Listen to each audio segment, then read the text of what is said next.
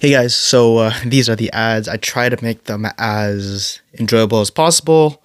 So right now, just in terms of who we work with, so we do work with a company called O V U Smart Cards, and what they do essentially is that they have one business card that has all the business information you want, and it acts like a regular business card. And let's be real here, who actually gives out those physical business cards and leaves a lasting impression? I usually just throw them out anyways after I just see them because I don't ever use them. But with the O V U Smart Cards, what they do is that it's one single card, tap it onto a person's phone, that uploads all the business information you want, gives a lasting impression, and it also really just gets rid of the inconvenience of just carrying multiple cards. So right now I've partnered up with them to help my listeners earn discount off the card.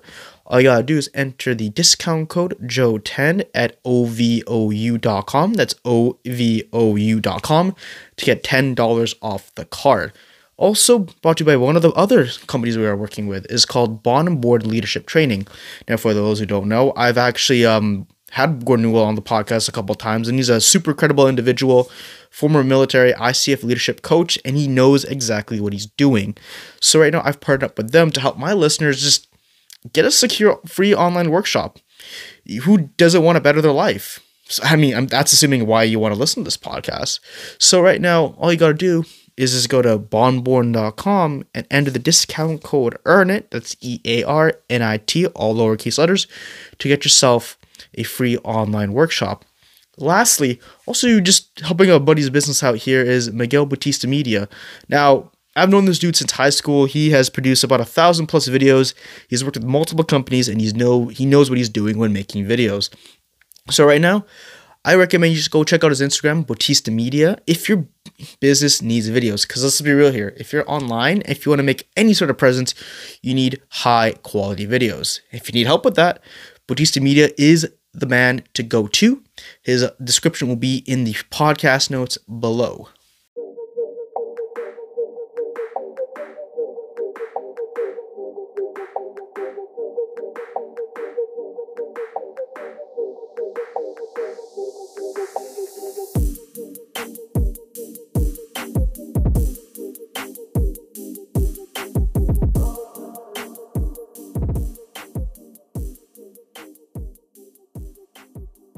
All right, Licky. Um, first of all, thank you so much for coming on my podcast, man. How are you doing, by the way, man? Really well, really well. I appreciate uh, you having me on board as well. Yeah. So the reason why I brought you on, because I see something in the back corner over there. It's uh, Death by B S. Oh. Yeah. So first of all, say congrats on writing your book, man. Thank you. I appreciate it. Yeah, it's uh, like I said uh, earlier, it's uh, been a bit of a whirlwind the last couple of weeks uh, launching the book. Didn't realize the impact that it would have had uh, when it first came out. So I'm really enjoying the journey. Yeah. So just out of curiosity, like, how did you just start writing this book though?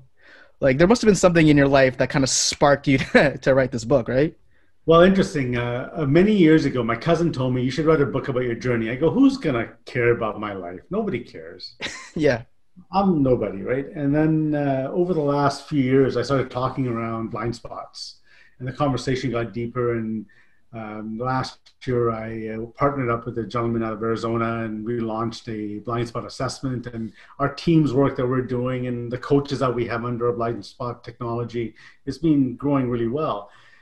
But I needed to get this information out somehow, and I wanted people to understand why I speak about blind spots. Um, When I go speak in front of keynotes, I, you know, I have maybe an hour. When I do workshops, I have four hours. So I can't really tell my, all of my stories. Yeah. So I've been collecting all my stories over the last few years, and I put them into this book and sharing the journey that I've taken to become a little bit more self-aware, understand what my own, well, it says B S and really is what my own B S was and why I was the way I was. And I started overcoming some of those things, started becoming aware of some of my own blind spots.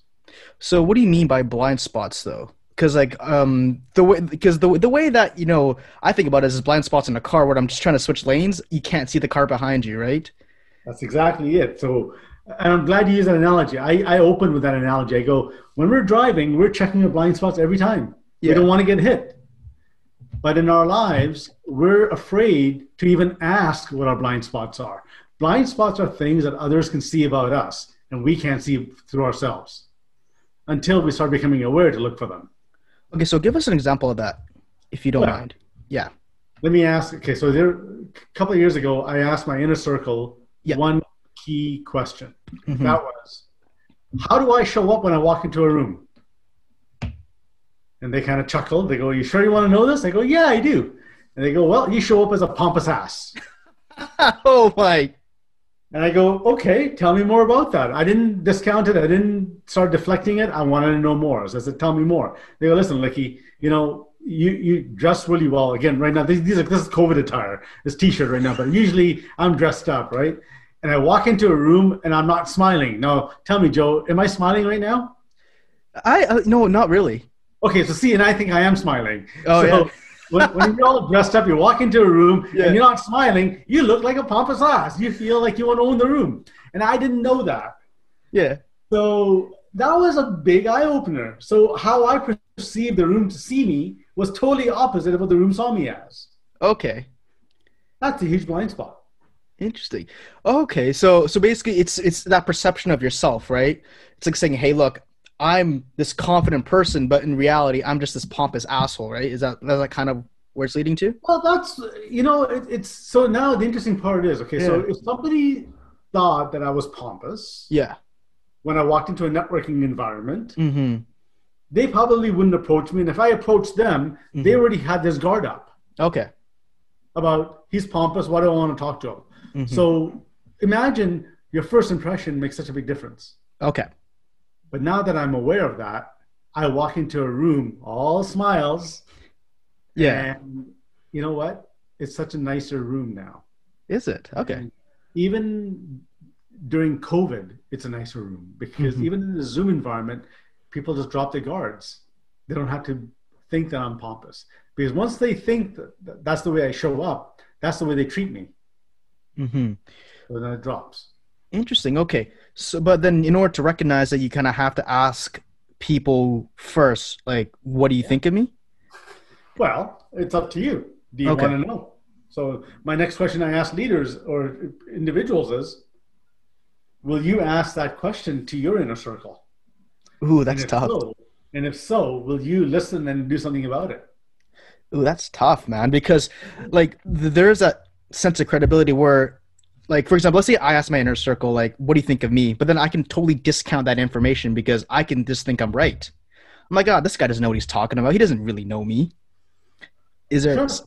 some sort of you, kind of... You used to do that, or yeah. you could choose to say, I'm being open and I want to ask because I really want to know. Okay. That's when life changes. Okay. You really want to know. Now, we're, we're talking about a really small, one question out of hundreds and thousands of questions you could ask, right? Mm-hmm. I always say the easiest one's the, that's the that's the best one. Don't ask your partner this though. Don't ask your partner what they think of you because that's a different conversation totally.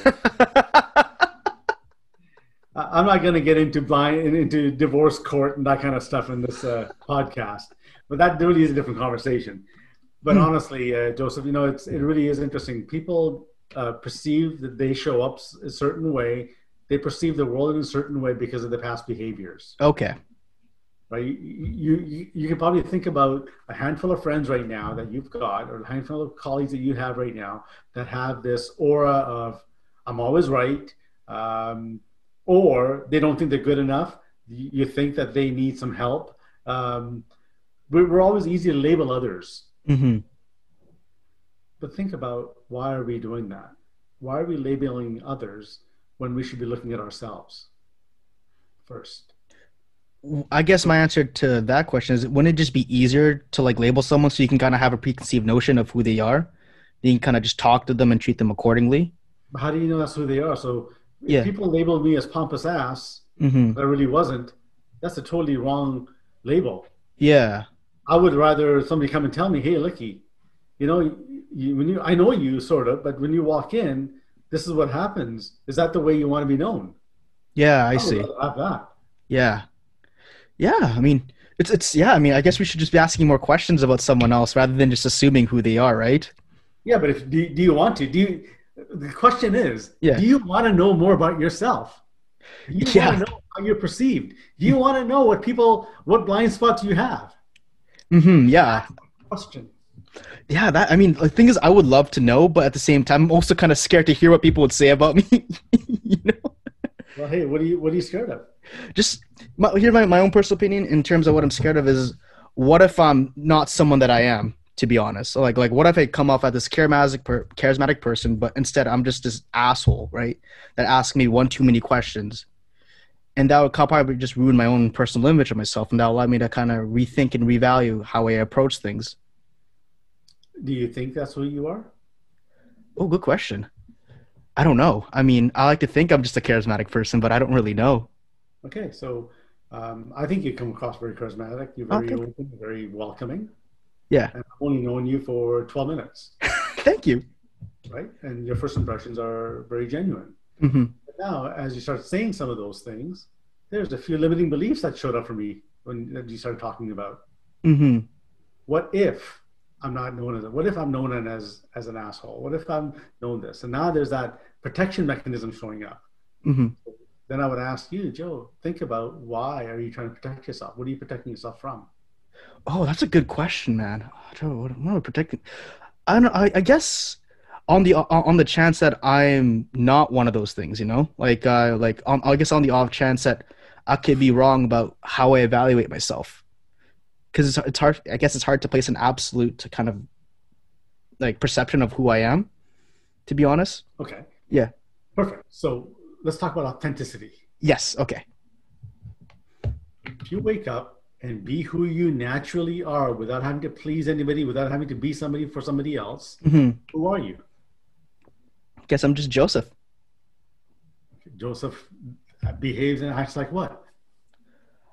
Oh gosh, that's a good question. I guess I act, you know, always thinking that the glass is half full, kind of positive. Okay. Mm-hmm. Why only half full? Oh, good question. Um, because I know there are some negatives, but I'd rather just choose to look at the positives and just kind of carry on with my life. Yeah, good. So we as human beings have a hard time being authentic to ourselves because we're trying to please others, you know, keep mm-hmm. up with the Joneses. Yeah. Uh, trying to be somebody we're not. Mm-hmm. And dude, I lived that life for, well, I'm fifty-four years old now. Mm-hmm. I would say I've been on this journey for the last seven or eight years. So definitely for the first forty years of my life, I lived a life of trying to please others. Oh, explain trying to, that. Trying to show up as somebody who I really wasn't. Okay. Even though I was being authentic to myself. I'm very caring. I care about others, but there was a hidden agenda that I had, which is protecting protecting myself. Mm-hmm. Trying to be this leader that didn't trust. Trying to be a leader that didn't appreciate others. Didn't appreciate myself. Didn't acknowledge mm-hmm. myself. So when you have these skill, these uh, limiting beliefs or saboteurs in you, you're not authentically yourself right now. Okay. So imagine going into an environment when you don't trust anybody. Mm-hmm. If, you're, if you're a leader and you don't trust your team. Mm-hmm. If you're married, you don't trust your spouse. Yeah. If you're married, if you're in a relationship, you don't trust your partner. Mm-hmm. You don't trust your friends. You think your friends are out to get you. You think they're using you. Yeah. These are all things that come into play when you're not yourself and you don't trust anybody. Mm-hmm. I had a real hard time trusting people. Okay. But it comes from a past behavior. Remember, blind spots are all the misinterpretations of our perceptions mm-hmm. where the blind spots lie. Mm-hmm. Okay. So I'll say that again. It's a misinterpretation of our perception where the blind spots lie. So we have a perception of something, but we've misinterpreted that perception. Mm-hmm. And now we're behaving ourselves that way. And now we don't even know who that is. Mm-hmm. So for example, um, scarcity mindset. Okay, let's talk about that. Okay. Do you know anybody who has a scarcity mindset? I do, yes. Okay. Yeah. Now, do you blame them for that? No, not at all. Okay. Do you judge them for that? No, not really. Are you being authentic? Am I being real? Yeah, because I mean, I because I, I still ha- I still kind of in a sense do have that mindset, that scarcity mindset, to be honest. Yeah, so you got it as well, right? Yeah. Okay. Now, it came from a past experience. Mm-hmm. It didn't come from a book. It came from a past experience. Yeah. Nobody told you, Joseph, you have to be scarcity. Mm-hmm. Somebody behaved in a certain way to cause this. So I use a small analogy, and I think about that ten-year-old kid was given two dollars for allowance by the parents, and the kid took that two dollars and went over to seven eleven and bought some gum.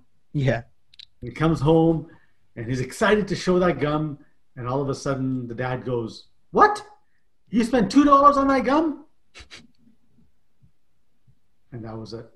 Mm-hmm. Scarcity mindset started. Yeah. Oh my gosh. Yeah. You yeah. Bring this up because and when I was about six years old, me and my family of four were actually homeless for about two months.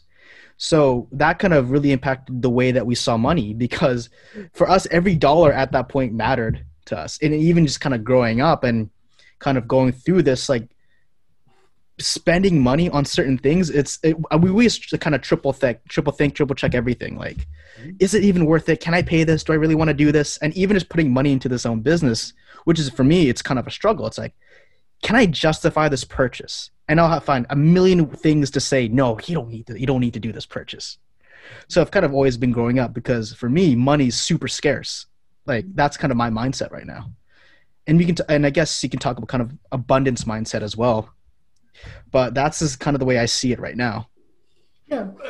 But just the scarcity mindset, there's yeah. a reason for it. There's behavior for it. Just be aware of it. That's mm-hmm. it. Nobody's asking you to change anything from it. Mm-hmm. Just be aware that that's your, your behavior today mm-hmm. or your actions today are caused from a perception from the past. Yeah. Now, how you behave and reacted today is on you. It doesn't really matter. You mm-hmm. can still have a scarcity mindset. It doesn't matter. Yeah. But just be aware that's what's happening. So that's the key, is to be aware, right? Be aware. That's mm-hmm. it. So the next question I'm going to ask you or your audience is, when you're driving and somebody cuts you off, yeah. what's your first reaction? I want to beat this guy up. I'm like, are you joking me?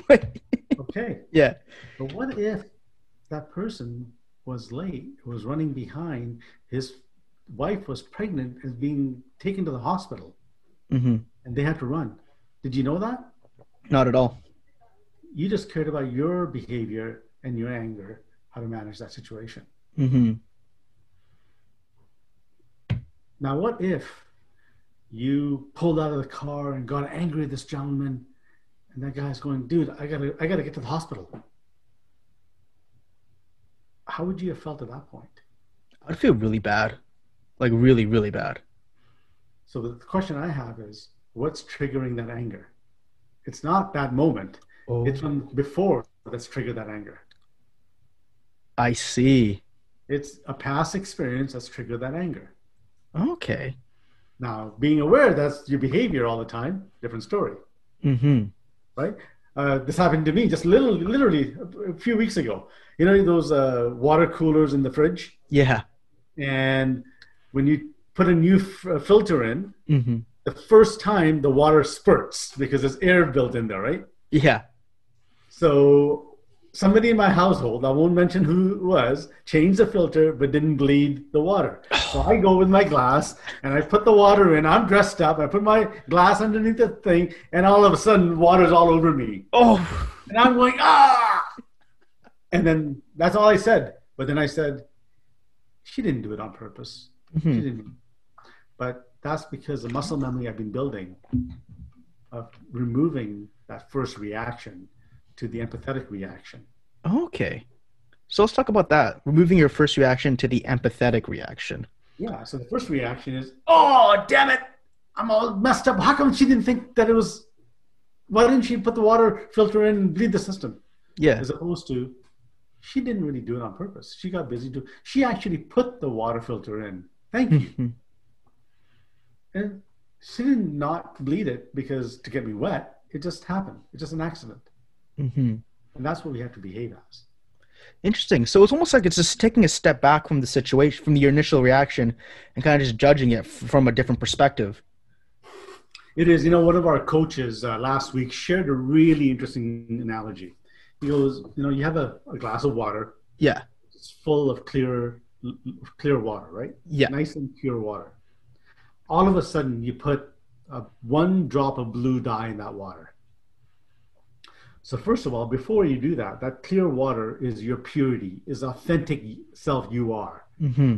The positive person, the joyful, alive person you are. And all of a sudden, that blue dot goes in, and that's that anger, that person on the left shoulder, just the devil coming in and muddies up that clear water. Oh, yeah. Now you have two, one of two options. First option, dump out that water, start all, start all over. Or your muscle memory is so strong that you keep, putting, keep on putting clear water to get rid of that blue dot. Mm-hmm. You choose which one you want to do. Oh, okay. So let's start with the first option of pouring everything out. Okay. Like what, what would you mean by that? Pouring the whole thing out, the pouring the whole water. Yeah. Well, think about it. Like you've worked so hard to build your character, who you are today. Yeah. Would you really want to start all over again today? Just because of one person saying one bad thing to you? Yeah, I wouldn't want to do that. Exactly. This is one person. Yeah. The first reaction when I use this analogy to a lot of people, they say, ah, yeah, I'll just throw it all over. I'll start all over, I'll start all over again. Mm-hmm. I'm fifty-four years old. I'm not starting my life all over again. Dude, no way. I'm enjoying my life right now. I'm not starting all over. Mm-hmm. I'm building my muscle memory to get that blue dot to deflect out of here. Like, you want to come in? You want to money at my daughter, my day? Go ahead. But I'm putting more clear water in to get you out faster. Mm-hmm. And See? That's what we need to be doing. Okay.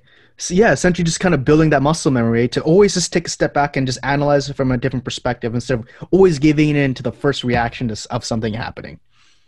Yeah. And, you know, Joseph, I'm sure you, you have these first reactions always um, in every aspect of life. We all do. Mm-hmm. It's how we react to them. Are we patient with them? Do we acknowledge and are we empathetic to that situation? Mm-hmm. A lot of us think about ourselves first, as opposed to putting ourselves in the other person's shoes. Mm-hmm. And Bob Burg, a good mentor and friend of mine, has a book called The Go-Givers. And one of his laws in, in that book is the law of influence. Mm, okay. Putting the other person's interest first. Putting the other person's interests first. Okay, I see. Now, is that, I'm assuming that's applicable in like business and leadership, right? Just putting other people first? It's applicable in life. Okay. Just think about that. Think about mm-hmm. um, if you're if you have a partner or you're married, if you just put their interests first in that conversation as opposed to yourself, how much better the relationship would be? It'd probably be way better because you can find, you can probably understand where they're coming from. Well, they're gonna appreciate you coming from their perspective mm-hmm. as opposed to from your perspective. They I see. Have a conversation. So. You know, uh, that old adage, it's black or white, right? Mm-hmm. Actually, no, there's gray. There's yeah. gray now in everything. Um, there's this analogy that uh, I've been uh, taught is the yes and analogy. So if I'm in a conversation with somebody and I don't agree with that person, mm-hmm. I will always go, yes, I agree with that portion. Just, I want to agree just with ten, ten percent. Yeah. So if you're if you're arguing black and I'm arguing white, I will say, yes, Joseph, you're right. It is black. Mm-hmm. However, in a different light, sometimes I see not only black, but I also see gray. Mm-hmm. See, I didn't discount, no, it's not black. I agreed it's black. But I also said, in other ways, sometimes I see it as a different color. I see. So by doing the yes and and agreeing with ten percent of what you said, I'm actually asking you to drop your guard as well. Okay. I'm allowing the conversation of a battle happen back and forth. We're going to dance back and forth. ten percent here, ten percent there. All of a sudden, we're meeting halfway. I see.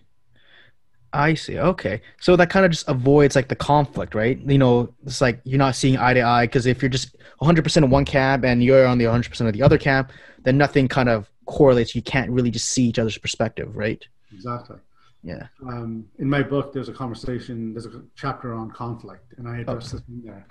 And man, in, in when I had my I T company, it was my way or the highway. Mm-hmm. Really? Okay. That was it. It was, it was my way or the highway. I'm the owner. I'm the boss. This is the way we were doing things. And that was the biggest detriment of my business. Okay. And I learned from that. So let's talk about that. So your way or the highway, like where did that kind of mindset come from though? Was it just because you had this company and at just and like you're at the top and you can kind of dictate where this goes, or? Well, you're opening a whole can of worms here. It's, it's a conversation that starts when I was ten years old. Oh, okay.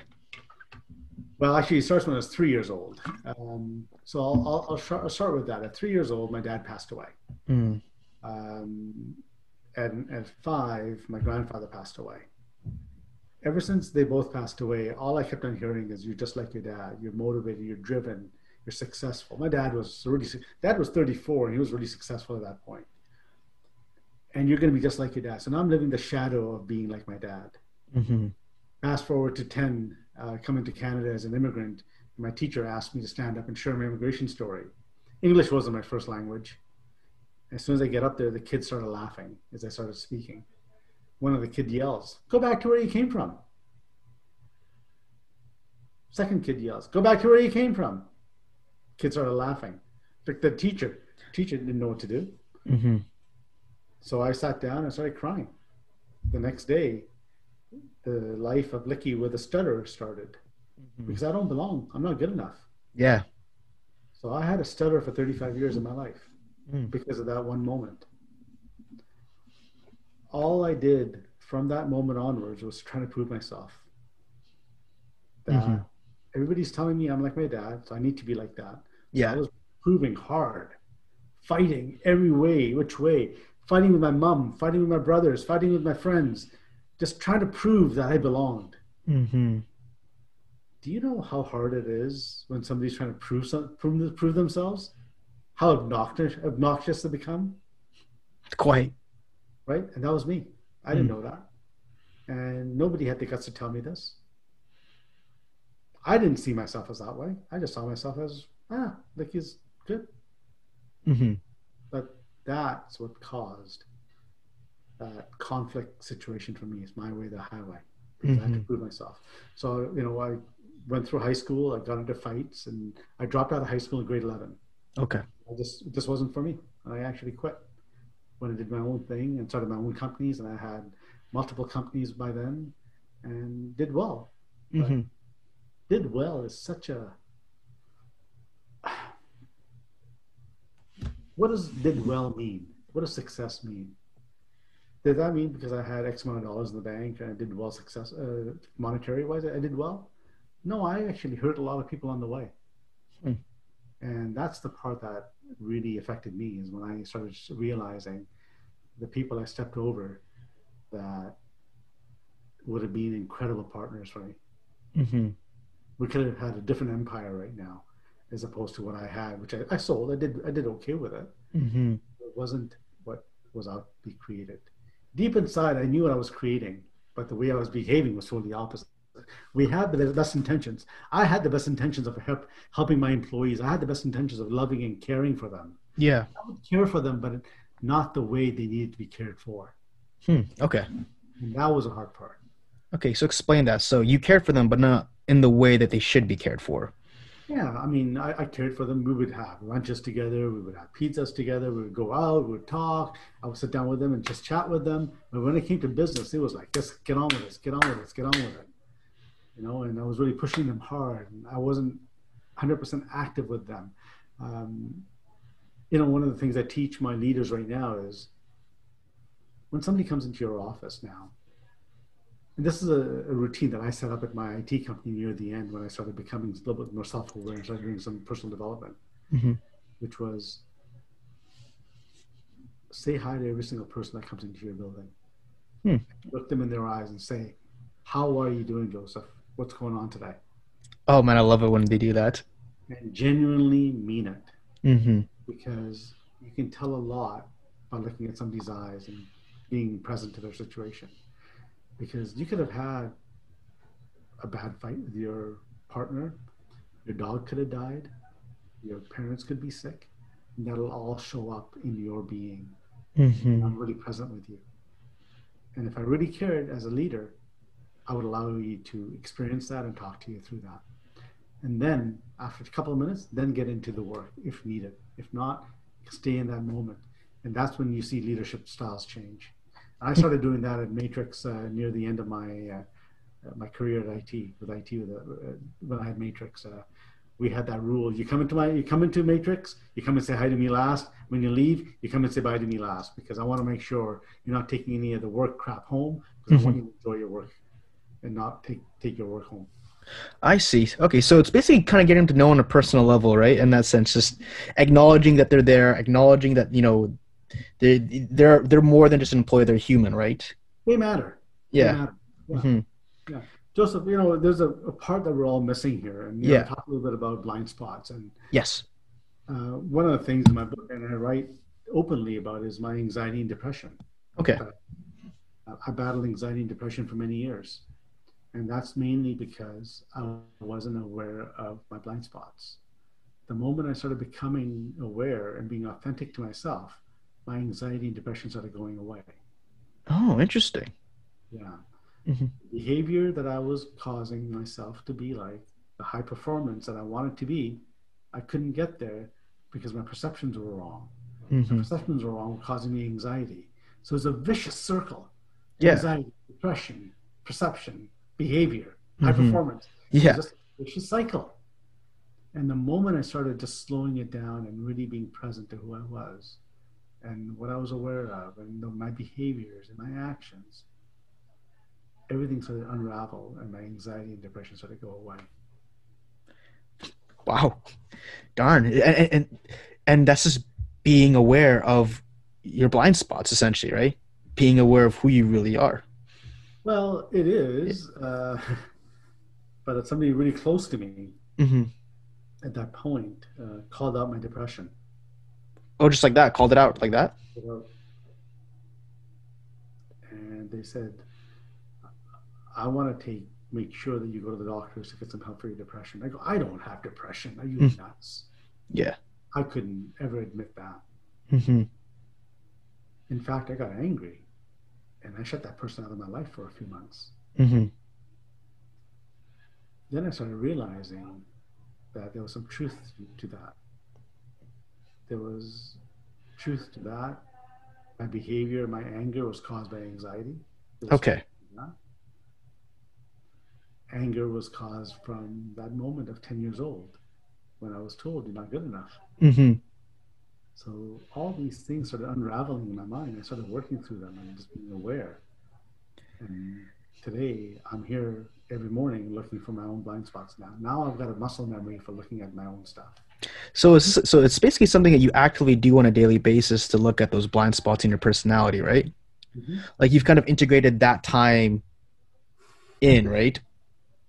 Well, it, it's not a it's not a routine like my gratitude journal and my you know my uh, I have a cheerleading journal and a winning oh. journal. I, I don't uh, I don't have a B S journal. Yeah. But I am aware of my behaviors and how they're impacting others mm-hmm. because of what I'm trying to be. As long as I'm authentic to myself and being who I am trying to be because of who that's who I am, mm-hmm. it's okay. If I am who I am and I can't call out somebody else's B S, that means I'm not being who I am. I see. I'm, I'm very um, uh, upfront about mm-hmm. some things with some people, but that's authentically me. Yeah. I want them to be incredible human beings. And the moment I behave to protect others, mm-hmm. then my own blind spots are coming in. So if I'm trying to protect somebody from being hurt, what's my blind spot in that? What is it that, about me that I'm not being authentic to protect myself from that person being hurt? Wow. And yeah, I never thought. That's those. Are, those are the questions I ask.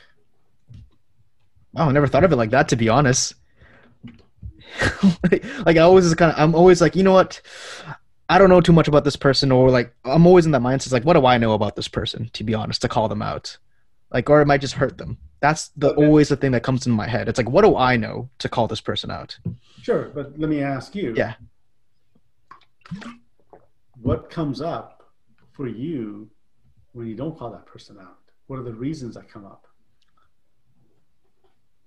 It's either I don't know what I'm, t- I feel like I don't know what I'm talking about, about that person. I don't know them too well. There's stuff behind the scenes that there could be why they're acting that way. Or I just don't want to hurt their feelings. That's kind of the three things that always circles in my mind. Okay, so there's rule number one. Yeah. Never call out anybody else's blind spots unless they give you permission to. Oh, okay, I see. Right? Mm-hmm. Yeah. Um, up until now, Joseph, you haven't given me permission to call out your blind spots. So oh, you can never oh. call out your blind spot. Oh, you can do it, man. Okay, no, no, but I'm just saying, yeah. I, I would never. Oh, I, I see. That's just, that's just authentic. I wouldn't cross that boundary because uh, you've, we've only known each other for thirty-seven minutes now. And yeah. It's not it's not right for me to do that because I don't think I'm, I have the right place to do that. Until mm-hmm. and I, only if you ask me to, then I would ask you more probing questions. I see. Then we would get into but if it's a really good friend of mine, mm-hmm. and I see some behavior that's there that's really shining, yeah, I would say, hey, bro. Um, Do I have permission to call something out on you? Oh, I see. Yes or no? Mm-hmm. If it's a yes, then I go in and I call it out. If it's a no, I back off. Mm-hmm. I, I respect you. Thank you. I see. You know, so you, you you ask that initial permission first. You just don't call them out right away or like that. Yes, that's not right. I mean, yeah. Can you imagine somebody calling you out? Just they don't even know you. Yeah, I've seen that done before. I'm like, who the heck are you to tell me? Like, who are you? I don't even know you. Yeah. And, you know, they may, there may be some validity to what they're calling out on. Mm-hmm. They may see something that it's pretty evident, but you they don't have the permission. Mm-hmm. And this is where the book came in, the assessment came in. I used to do keynotes on blind spots. So yes. Imagine me being on stage, talking for an hour around blind spots. People are excited, they're enticed, they get, they get the concept, but now what? They were left with, now what do I do? Yeah. Even after this podcast, they're going to say, great, what do I do now? like, like I, I'm kind of lost. And that's what I was feeling. And I I used to love doing keynotes, but then I would say near the end of the keynote, please call me if you want some help. So I'd have one hundred people calling me and I couldn't manage that either. Yeah. So I had to rethink that. So then I came up with some team workshops and some, some group workshops and I started doing coaching. But what really impacted people was this assessment that we have. I have, okay. a blind, I have a blind spot assessment that if you go to licky labgy dot com and there's an assessment in there, it's a four minute assessment. They can take it and literally it highlights some potential blind spots for themselves. I see. Now it's not intrusive. I'm not calling it out. Nobody else is calling it out. You have an option to read it in your own privacy. And that's up to you to what you want to do with it. Mm-hmm. What I found is the moment they read it, it highlighted some things that they, they were aware of, some of the behaviors they were aware of. And then they moved on to, okay, now I need some more help. Now I need to understand why this is the case. So if I give you an analogy of myself and my wife, my wife is very analytical. So in my assessment, her uh, label is analyzer. Mm-hmm. My label is connector, who's a storyteller, a motivator, right? That's who I am. Yeah. So I'd be driving around. I'd see the sixty-seven Mustang, beautiful yellow Mustang. I would call her up and say, look what I just saw. And she's like, oh, crap, he's going to go buy another car. And I'm not. Yeah. I'm just saying, look what I just saw. Or I'd see this Harley or I'd see this boat. I just love experiencing things and just seeing what, what sticks on the wall. Okay, so I like this Mustang, so can I really, no, you know what? I shouldn't buy it because we don't have like priority money-wise or space or time. But I like throwing stuff on the wall just to check it out, right? Yeah, for sure. But she never got that. She just thought I would, I'm ready to buy. Mm-hmm.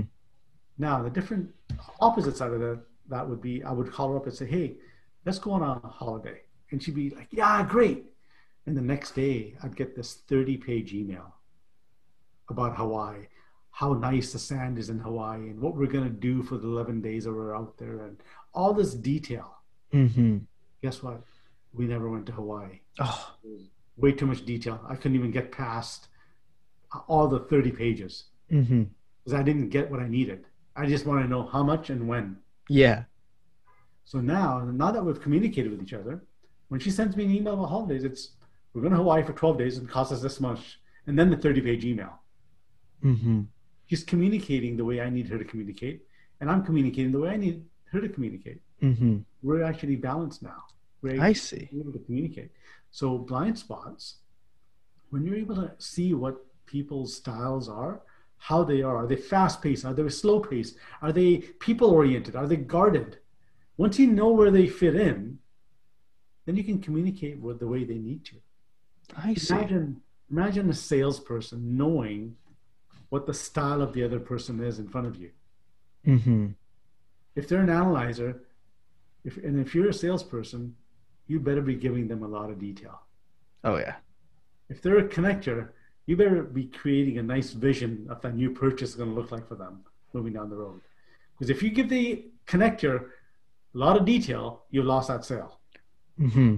And vice versa. If you give that analyzer a lot of storytelling, you lost that sale. I see. So it's super interesting because you're basically tailoring that, the way you communicate that information onto certain people, right? Yeah. It's pretty cool stuff. Now that obviously applies into leadership, especially with a team, right? Like understanding your team and tailoring that communication style to them is super key to this, right? It is. Mm-hmm. And there's eight styles that we've defined in our assessment. Yeah. And once you can categorize your team members in those eight styles, you can communicate with them so efficiently and effectively that you build this cohesive team. And this okay. is not, when I say teams, it could be workplace. It could be even your home. Mm-hmm. It could be your friends. I see. So this isn't just applied to like your, like your business team. It applies to basically everything else, right? Your core group of friends, your family members. Correct. You know, in my book, it's now I'm, a little bit of hindsight because the book is labeled Death by B S, Navigating Your Blind Spots to Become a Better Leader. Mm-hmm. And in my world, everybody's a leader. Okay. Explain that. Well, mm-hmm. you right now are leading this podcast. Thank you. You're a leader, mm-hmm. right? I, I get, I get, yeah, sure. Somebody at home is leading the household. They're mm-hmm. a leader. Somebody is leading a project. They're a leader. Mm-hmm. Somebody's leading people. They're a leader. Mm-hmm. Every single person is a leader of some sort in some aspect of their life. Oh, you gotcha. Need to deal with your blind spots to become a better leader in whatever you're deal, doing. Mm-hmm. I see. Yeah. I mean, yeah, yeah, you, you're, you're right, man. Because like just being aware of the things you do is super important anyways, because sometimes I think you can just do stuff without even thinking about it. It's almost like a subconscious kind of act, right? Yeah, I agree. Mm-hmm. Yeah. Wow. So I just want to talk about the books in the background though. So, because I've noticed that you're an avid reader of, of sorts. Uh, so there's your own book and there's a whole bunch of other books. So I was wondering like how you kind of like got into reading so many books. Well, uh, interesting. So remember I said earlier, I was a high school dropout. Yes. So in grade nine was the book that I read, which was The Outsiders. Oh yeah. Pony, Ponyboy Curtis. Yeah. I remember yeah. that book. So, um, that was probably the last book I read until I read The Go-Givers by Bob Burg. And that was this book here, which was given to me by a good friend of mine. And this book was read in one evening. And I was not a reader before. I would read a chapter, then I said, I know it all. I don't need to read anymore. Like, yeah. How many times have you picked up a book and you've read it for the first few pages? Ah, I know the rest. I don't need to finish it. That was me. But after I read this book, I realized that there was so much that I needed to learn. So I started um, audiobooking, listening to audiobooks. But with audiobooks, you're listening to them and you have your mind going somewhere else because you're not totally present. Yeah. When I read a book, I have that hard copy in front of me and then I listen to it as well. I have a little bit of A D H D, A D D going on. So I need the two senses to work together for me to concentrate. Mm-hmm. So I, every day I pick up my book, I listen to my audiobook, and I go step by step and I get through the books. So these books um, have all, they've all helped me. They've all enlightened me in certain aspects. Um, so my hyperachiever is, I just want to read a book. I just want to accomplish something. Yeah. So every, every few days I used to go through a book. Uh, I've stopped that right now because I'm more into writing my own books. So I got my second book being written right now as opposed to uh, reading books. So good I, stuff, I, man. It's your second book. book. Yeah, second book is on it. You know, it's being written right now. I'm not even going to give it a give it a timeline yet. We'll see how how far we get. Mm-hmm. Yeah, it's pretty cool because I know because I there are like there's a saying where a lot of good entrepreneurial leaders read a lot of books, mm-hmm. right? Mm-hmm. There's obviously merit into that, and is that just for the, and like what would be the reason for that though? Let's say like for example like myself who's not really a big reader but sees a lot of these successful people reading on a daily basis. Like what's like what are they getting out of those books as opposed to not reading? A little bit of a golden gem in every single book. Oh yeah. A little bit of a golden nugget in every single book, a little bit of motivation in every single book, a little bit of a how-to in every single book. I have learned in every single book that I've read something. And, uh, you know, you, you take action from it, you do something with it, you create your own I P around it. It becomes who you are as a person. We just, I mean, you can go to school, you can go get a degree, and it's a methodological way of learning. I, I don't discount uh, education at all. I think education is really important. And there's the education from learning from others, mm-hmm. which is from the books. These are from the leaders that have actually been down and dirty and gone through stuff. Chip Wilson's got this book. Do you know who Chip Wilson is? Oh, yeah, the Lululemon guy, right? Lululemon guy. He's got yeah. this incredible book, right? Uh, Simon Sinek, you know, uh, Start With Why. Mm-hmm. Uh, Bob Burg, The Go-Givers methodology. Patrick Lencioni, Death by Meeting. Uh, Five Dysfunctions of a Team. These are books that just, you know, get me going. The five A M Club. I don't know if you've read uh, Robin Sharma's five A M Club. No, I haven't. That was my shift. That was the shift of my life as well. Um, wake up at five A M and start your day. Okay. Everybody else is still sleeping. Okay, so so so let's start with that. So, because I know I've seen a lot of YouTube videos where a lot like a lot of these. Um, entrepreneurs and a lot of uh, some of these business people wake up at four o'clock and they go for a run. They wake up at five o'clock and go for a jog. Yeah. Yeah. Like, so what's the mentality behind that? Like, what's the reasoning behind starting well, getting um, up so early? Robin Sharma says the five A M Club. Here's the book right here. Right. Ooh, nice. He goes that your mind needs to get some cortisol shot and dopamine shot first thing in the morning. Okay. So he recommends twenty minutes of hard cardio, mm-hmm. first thing. Yeah. Then twenty minutes of reflection time, journaling, yoga, meditation, and then twenty minutes of personal development, reading, podcasting, YouTube, whatever you want. Mm-hmm. So I'm on that habit, I would say seventy percent of the week. Yeah. Like I, I, I can't do it all the time, but I try and do it seventy percent of the week. Mm-hmm. Now five days, five days a week, four days a week sometimes, and the days I do it, my days are incredible. I'm, oh, yeah. I'm hyperachiever. I'm getting work done, um, but I'm also very calm about on those days. The days I don't do it, I'm all over the map. Mm-hmm. I'm just grasping for the air. I'm just grasping for things. But it's it was this book that actually helped me create a morning routine that created a weekly routine that created a monthly routine that allowed me to grow the person that I am. Yeah, because I'm actually kind of the same way when it comes to my morning workouts. Like uh, now it's the summertime, I usually sprint up the hill every morning and it's, yeah. it just feels so good to kind of give back. And it's like seven o'clock and you have a shower, then I go up and start work. But man, like it was, it was, it was, it was good, man. Like learning, just getting that exercise out in the morning, man. But I want to ask you this, like how long did it take you to kind of establish that sort of morning routine? Because I know like habits break off pretty easily in the beginning. Yeah. Yeah. Well, um, he actually says twenty-one days is minimum. Mm-hmm.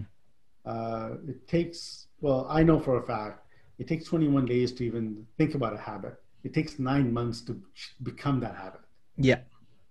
So what I've done, I started doing is I started creating groups called the five A M Club. Oh, we okay. have accountability groups. So I have WhatsApp chats happening every morning of people in our five A M club sharing what they're up to, what they're doing, and what their day looks like. And they can start setting it up at five or at eight. Doesn't really matter, as long as they check in every day. My habit is I don't check my phone until about eight A M Oh. I don't. I have a second phone yeah. for my apps, mm-hmm. and I have a sec- the second phone also for my exercising and my monitoring. But my emails, my social media, none of that's on that phone. Oh. I know the moment I go check my email, I'm going this rabbit hole of, let me just get into work. So this phone here stays downstairs. I have a phone upstairs that's just for apps and my alarm clock. Oh, interesting. Yeah. So you don't keep your, so I'm assuming you don't keep your phone in this, like your actual phone in the same room, right? When you wake up, right?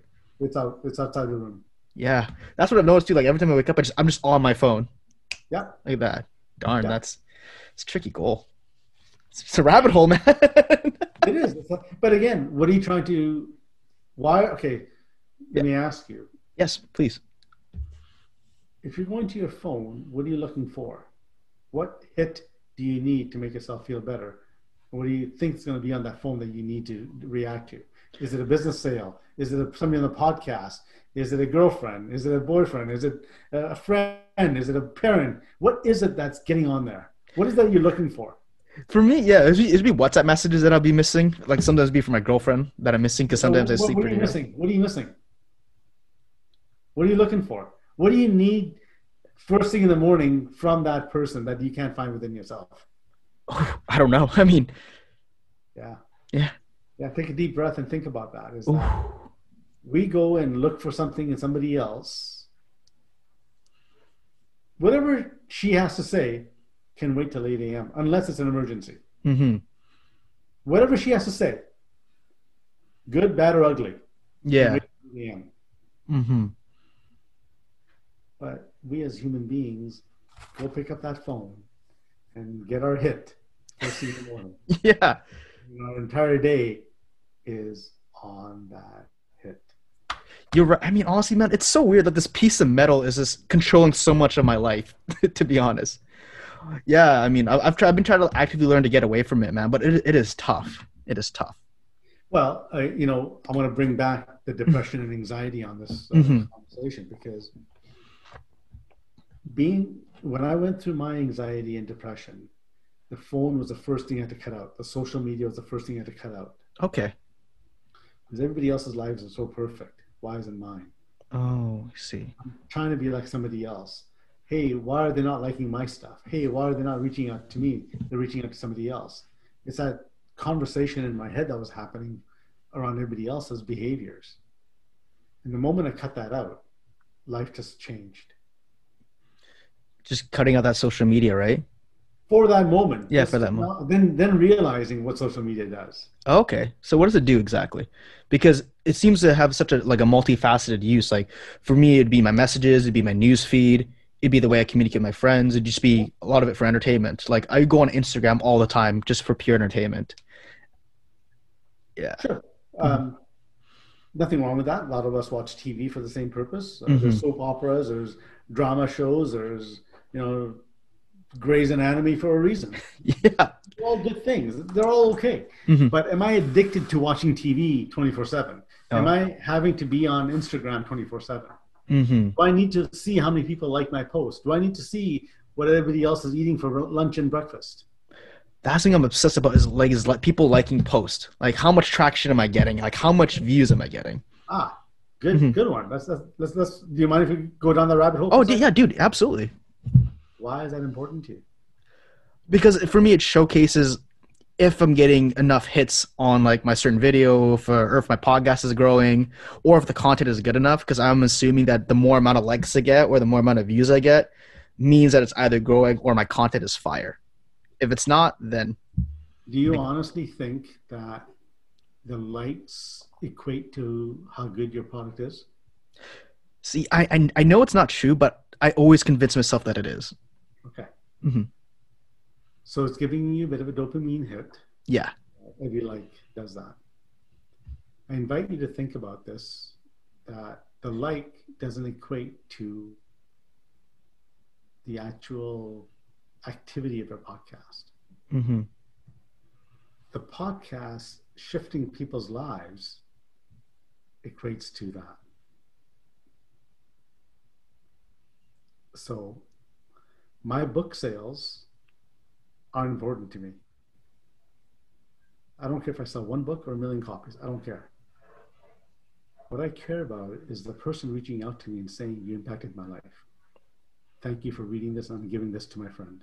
Mm-hmm. That's what I want to hear.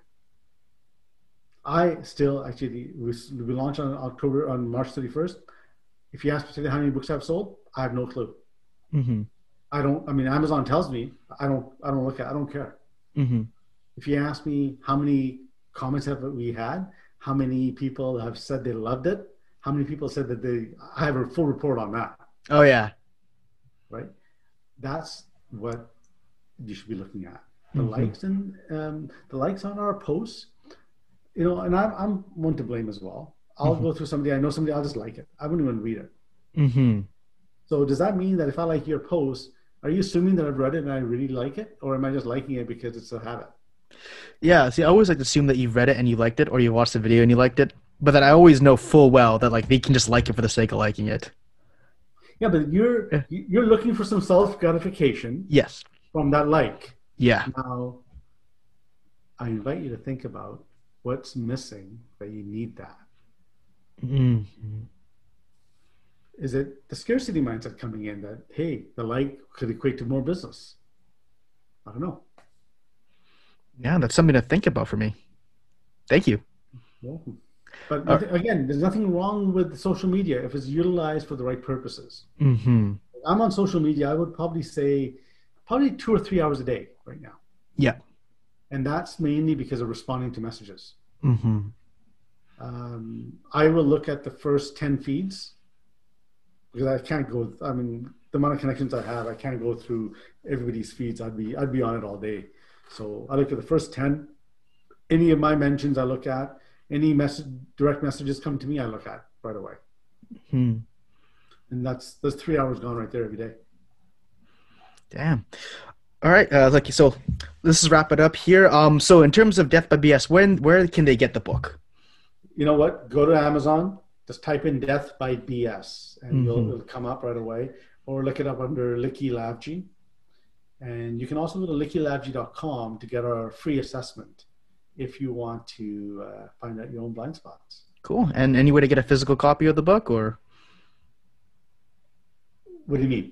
Like in terms of a physical copy of the book, like. Yeah, seven... you, can get that, you can get that. Oh my gosh, I'm sorry. Yo, I, yeah, sorry. Just t- totally missed that mark right there. you, can get that, you, can get the, you can get the physical book uh, uh, on Amazon. Yeah. On our website, uh, you can actually download and get the first twenty pages at no cost. Um, you can also get the assessment at no cost. Cool. And all that will be in the link below. Licky, thank you so much, man. Appreciate it. You're welcome. Thanks a lot, Joseph. Appreciate it. Alrighty. Thank you so much for listening to today's episode. If you really gained some insight on life, give it some love. Like, comment, share, do what you can. Love you guys, and see you in the next episode.